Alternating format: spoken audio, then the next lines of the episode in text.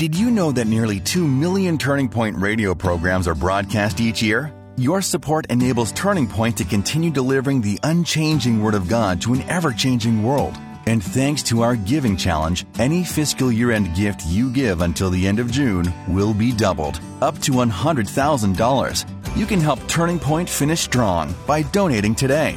Call 800 946 4300 or go to davidjeremiah.ca.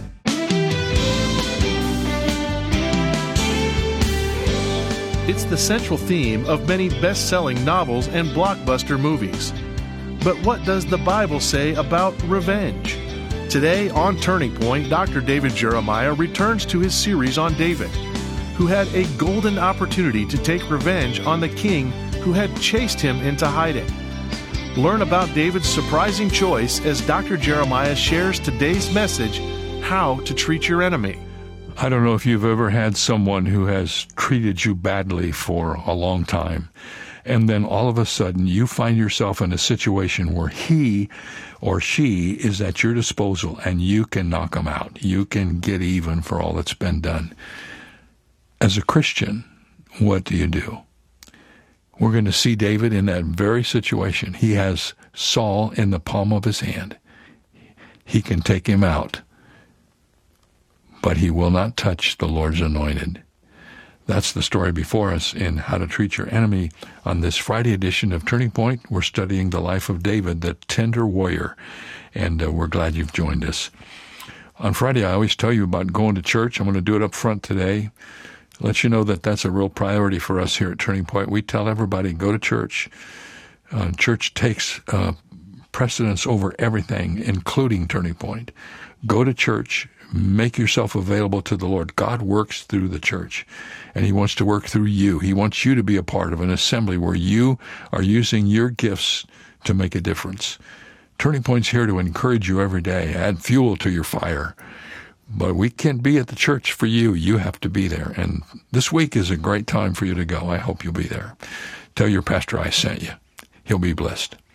And now, uh, let me remind you that uh, you need to be ordering this resource for the month if you plan to get it, because we'll soon be out of opportunity to tell you about the focused life. Psalms and Proverbs bound together in one beautiful leather covered uh, volume, prepared for you to read those two books together in a month. And it's a beautiful thing to have, and it's a wonderful experience for your life. If you've never done this before, let us help you do it with this resource. When you send a gift of any size to Turning Point, ask us for the focused life, and we'll send it to you as our way of saying thank you. All right, here we go. This is How to Treat Your Enemy, Part 1. You must admit that we are living in a generation that seems to sense that all of its problems can be resolved through the courts and through challenging one another in lawsuits. So extensive is litigation in our society that it has now become what someone has described as America's favorite parlor game. The statistics bear this out. For I am told that there are 22,000 lawsuits filed every day in the United States. In terms of civil complaints, European nations have about 300 suits per 100,000 people. This can be compared to 5,000 suits for 100,000 people in our country. And of course, this does not include the disputes that are never taken to a lawyer or those taken to counsel where no complaint is filed. So extensive is our attempt to get revenge on each other when we feel we are wronged that there has now grown up in our country a whole new culture called rent a judge. You can now go and find a judge, rent him for two days. He will help you solve your problem out of court, save all the waiting time, and he's a lot cheaper. Revenge can be a big business today. And revenge is something that most of us have to deal with at one time or another in our lives. How do we deal with life when we have been wronged? What do we do when people mistreat us? How do we respond? If we listen to the voices of the world around us, we will be no different than they are. God seems to have a different plan. And I want to explore that with you today as we examine David's treatment of Saul in his attempt to deal with his enemy. Now, in order to get into the chapter, the 24th chapter, I need to remind you that in the 23rd chapter, David and Saul have had some minor skirmishes back and forth. Saul is continuing to hunt David as a fugitive because he is so jealous of David's popularity. But as you come to the end of the 23rd chapter, word reaches Saul that the Philistines have started an uprising against the Israelites again. And so Saul has to go back to the palace and regroup and bring his soldiers together to protect Israel from the Philistines. And the Bible says that when Saul went back to the palace, David and his men went to a place called Engedi. Now, David is still a fugitive, as I've already mentioned. He has known just about every indignity that a man could know from his enemy. To preserve his own life, for instance, David has had to feign insanity. He's lied to a priest. He's hidden himself in a cave. He's dodged arrows. He lost his wife. He is kept from a relationship with his best friend. He has had to hide his parents in Moab so they would be protected. And he has ended up with a band of marauders who were the offscouring of the earth. And their number had grown from 400 to 600, and they have just spent an unlimited number of days in the cave of Adullam. Now, David is hunted by Saul. It is an understatement to say that David has been hurt by all of this. If ever there was a man who had a right to vengeance and revenge, it was David. David, you see, was the anointed of the Lord. He was the one who was to succeed Saul on the throne of Israel. He had done nothing to deserve the treatment he had received from this evil man. He had been the one who had ministered to Saul on his harp. He had done Saul's dirty work in taking out Goliath. And in payment for that, he has now become the target of Saul's wrath. Saul is in the palace and David is in Engedi, which is about 600 feet above sea level. It is an area of rocky slopes filled with caves. In fact, the second verse of the 24th chapter describes it as the rocks of the wild goats. It was a place fit only for animals, but if you happened to be a fugitive, it was a welcome place because in that area, up above sea level 600 feet, there were many caves and places where a person could hide. The Bible says that Saul has now returned from his fight with the Philistines and has taken up his hunt of David again. It's overwhelming to see the intensity of Saul's anger. He has come after this one lone fugitive with 3,000 men. David has somewhere between four to 600 men. The Bible says that what happens in the next few moments of David's life is an illustration of what happens to us often when we are confronted with the opportunity to seek vengeance on our enemies. I want to ask you a question before we look at the rest of the text whoever it is that has wrongfully treated you, whatever it is they have done, however long ago it has been, what would you do today if you had in your hands absolute power to return evil to them in any way you wanted? and you would not in any way be punished for it. Right now, all the circumstances are in your favor. You can do whatever you want to to that person. You will never have to hear about it again. What would you do? Well, I don't want some of you to be lost contemplating that. but I want you to note that that's exactly what happened to David. And in order for us to get through this chapter together, I want to wrap the truth of the chapter around three very important principles. Principle number one refuse revenge, verses 1 through 8. Now, in order to tell this story, we have to understand what is going on with Saul. And I would like to suggest to you that under the principle refuse revenge, we need to put a sub principle that says this refuse revenge when circumstances seem to allow for it. Now, the story is one of those stories that you read about in seminary, and you wonder whenever you preach that as a pastor, how will you explain this to a congregation without being embarrassed? I remember when I first read this and understood what it was talking about, I wondered at the time what I would say, how I would explain this to you, so you're about to find out. We are told that when Saul and his 3,000 men went to seek David, verse 2, upon the rocks of the wild goats, that he came to the sheepcotes by the way, and there was a cave, and Saul went in to cover his feet. Now, that is a Hebrew euphemism. If you have a, a marginal rendering, you might see this. He went into the cave to relieve himself. Now, there is no dignified way to say that. The best way I know to tell you what's going on is to say that in the caves of Engedi there were no porta-johns. So Saul went to the nearest place he could to take care of the necessities of life. He heard the call of nature and he responded. You say, Pastor Jeremiah, why in the world is that in the Bible? Because the Bible is an honest book. And in order to tell the story, you have to find out how it is that Saul ends up in this cave. Now, paint the picture any way you want to in your mind's eye, but notice when he gets into the cave, unknown to him, at the end of the third verse, Saul went in the cave to cover his feet, and David and his men were in the back of the cave. Now, the odds are changing. It's been 3,000 to 400, and now all of a sudden, Saul's in the cave by himself. He's in the front part of the cave, and all of David and his men are in the back part of the cave surrounding Saul, and they see Saul come in. You talk about being on candid camera. Poor Saul. Now, David has the opportunity to get revenge on his enemy.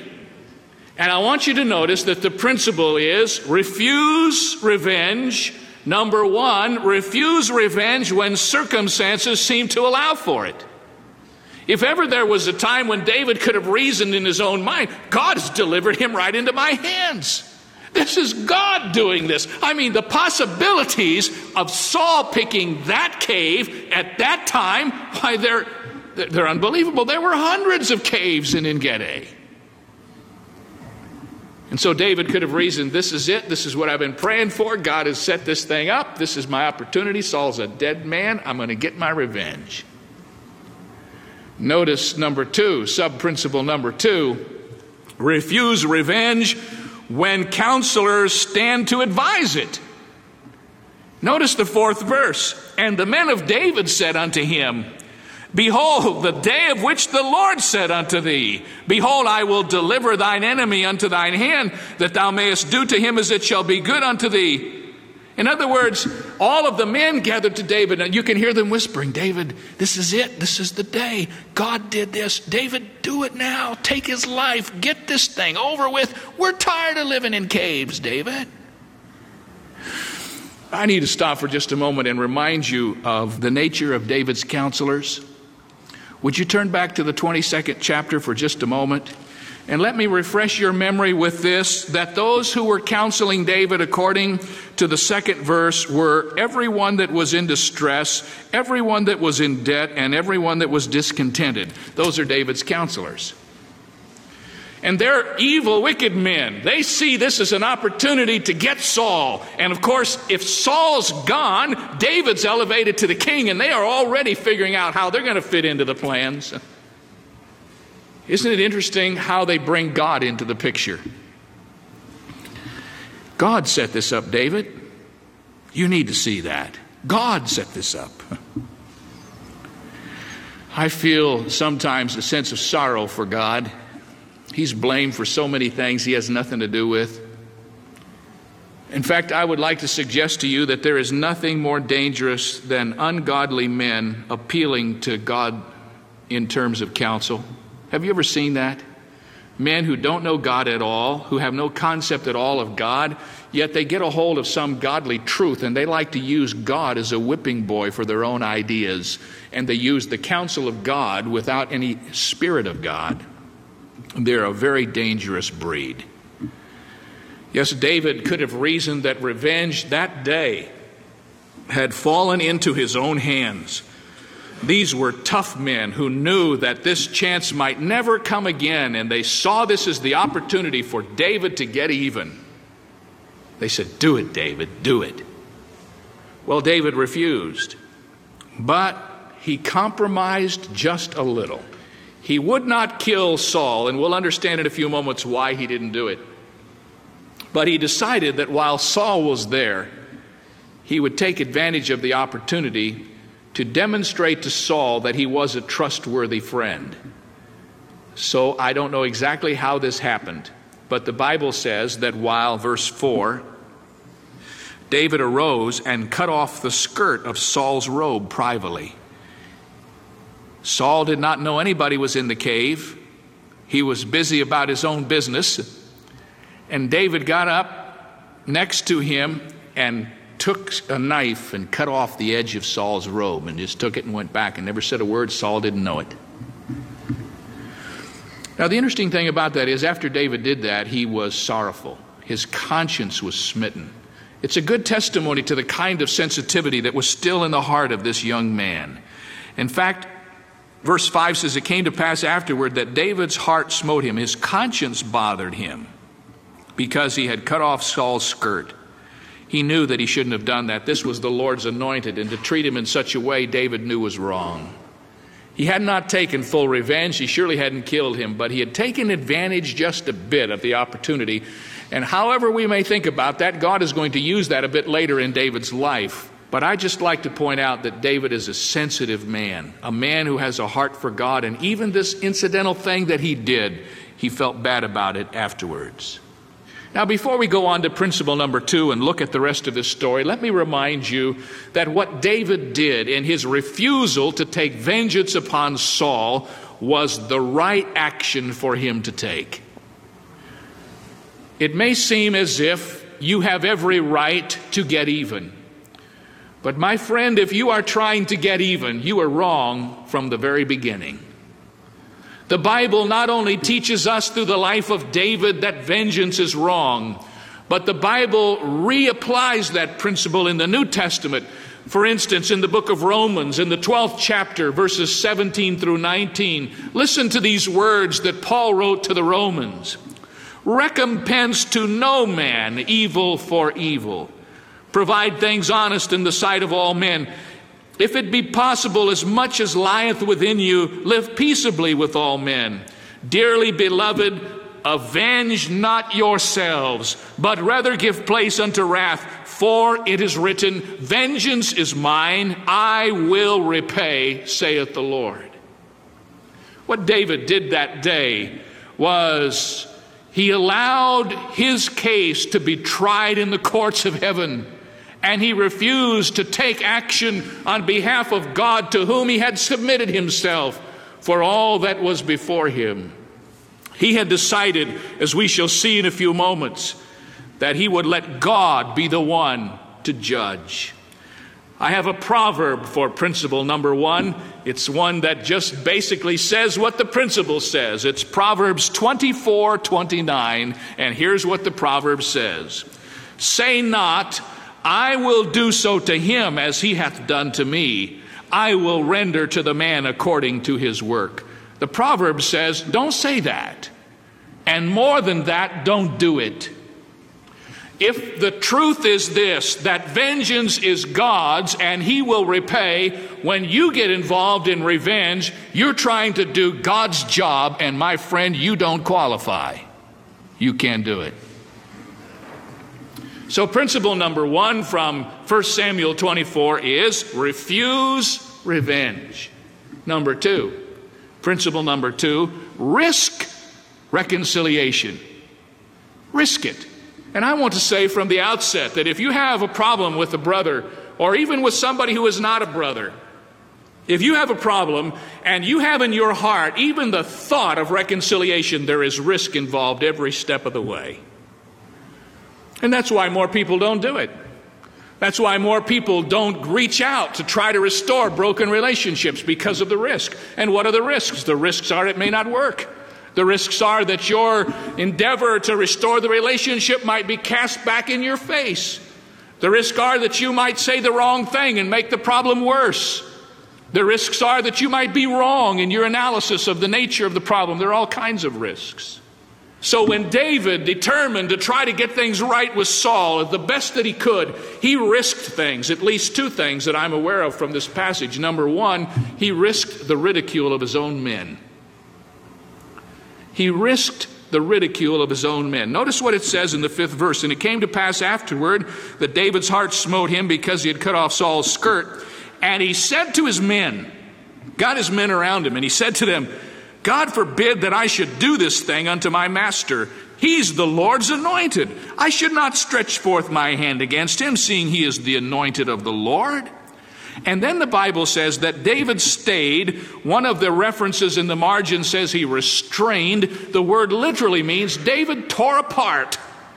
So David tore apart his servants with these words and suffered them not to rise against Saul.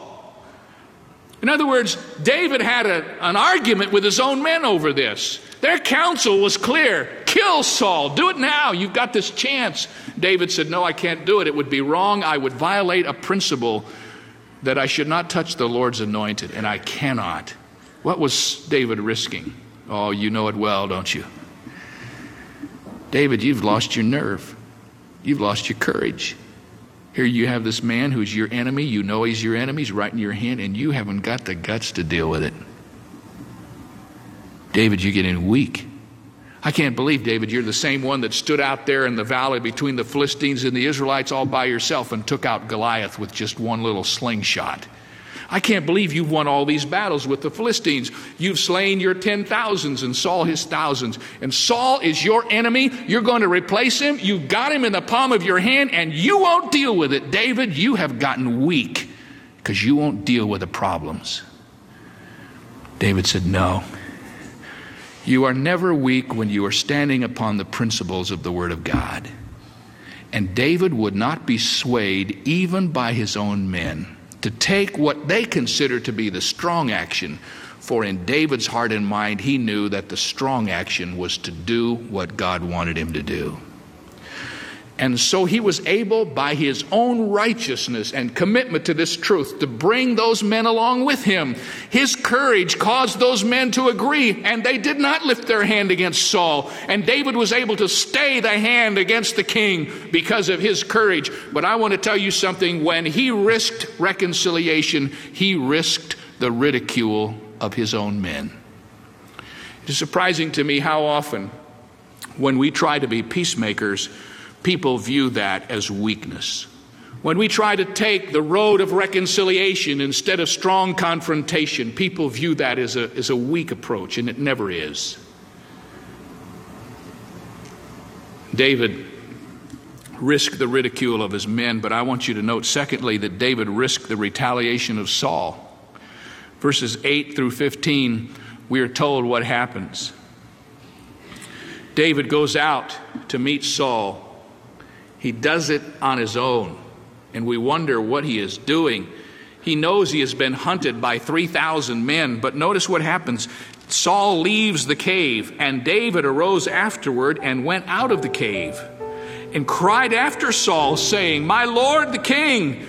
And when Saul looked behind him, David stooped with his face to the earth and he bowed himself down before the king. Wow. You know that the visualization of that as you read it is just amazing. I keep thinking to myself, this should be a movie. You know, this is unbelievable. This story, and um, David is such a an illustration to us of life as it really is. He's not perfect by any means. He made some very, very bad mistakes in his life. He recovered to become a man God used and continues to use in our life every day. Every time we pick up the Psalms, we're blessed by David. And uh, his life is a testimony to what happens when your heart is filled with God's love. I wish we didn't have to interrupt this particular story with the weekend, but we do. We'll be back Monday with part two of How to Treat Your Enemy. Next week, we're going to talk about David and Abigail, and then we'll visit David in a time of deep depression.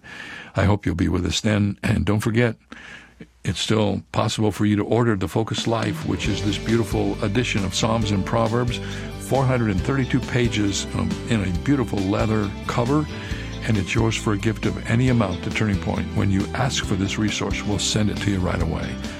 Friends, have a great weekend. Be sure to get to church. We'll see you here on Monday with the next edition of Turning Point.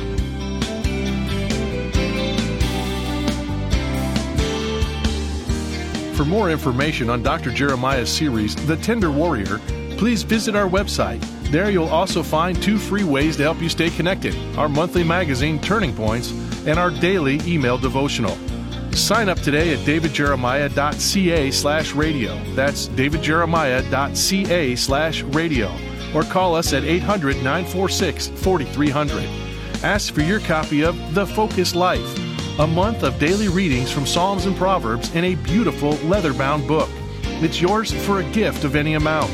You can also purchase the Jeremiah Study Bible in the English Standard, New International, and New King James versions with notes and articles from Dr. Jeremiah's decades of study.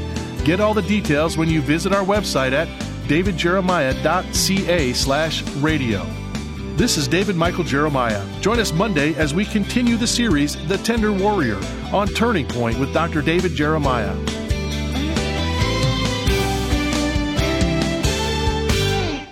Do you ever wonder if we're living in the end times? In Dr. Jeremiah's book, Where Do We Go From Here? he examines what Bible prophecy reveals about 10 phenomena happening in our world today. Order your copy this month, and if you give $75 or more, you'll also receive Dr. Jeremiah's entire teaching series on CD or DVD, correlating study guide, and his interview special on DVD. Order now at davidjeremiah.ca. That's davidjeremiah.ca. For more than 40 years, Dr. David Jeremiah has faithfully preached God's Word. And as the world changes, how the message is delivered expands. Turning Point Plus was created as the next step in our digital broadcast ministry. And it's available instantly when you sign up to support Turning Point with an automatic monthly gift of any amount. Learn more and access more than 12,000 audio and video messages at turningpointplus.org. When a college student was unhappy with the dealership where she bought a car recently, she complained to the Florida DMV. The government agreed she had been treated unfairly and required the dealer to refund nearly $400. The dealer complied by giving the student two large bags of loose change, mostly pennies, and some dollar bills. Did the dealer comply with the letter of the law? Yes, he refunded the money. But what about the spirit of the law, complying with cheerfulness and humility? Jesus made a point of saying that the spirit of the law is just as important as the letter. And this is David Jeremiah encouraging you to get on the road to new life. Discover God's way to obey on Route 66. Route 66, driving the word home. Log on to Route66Life.com. Start your journey home today.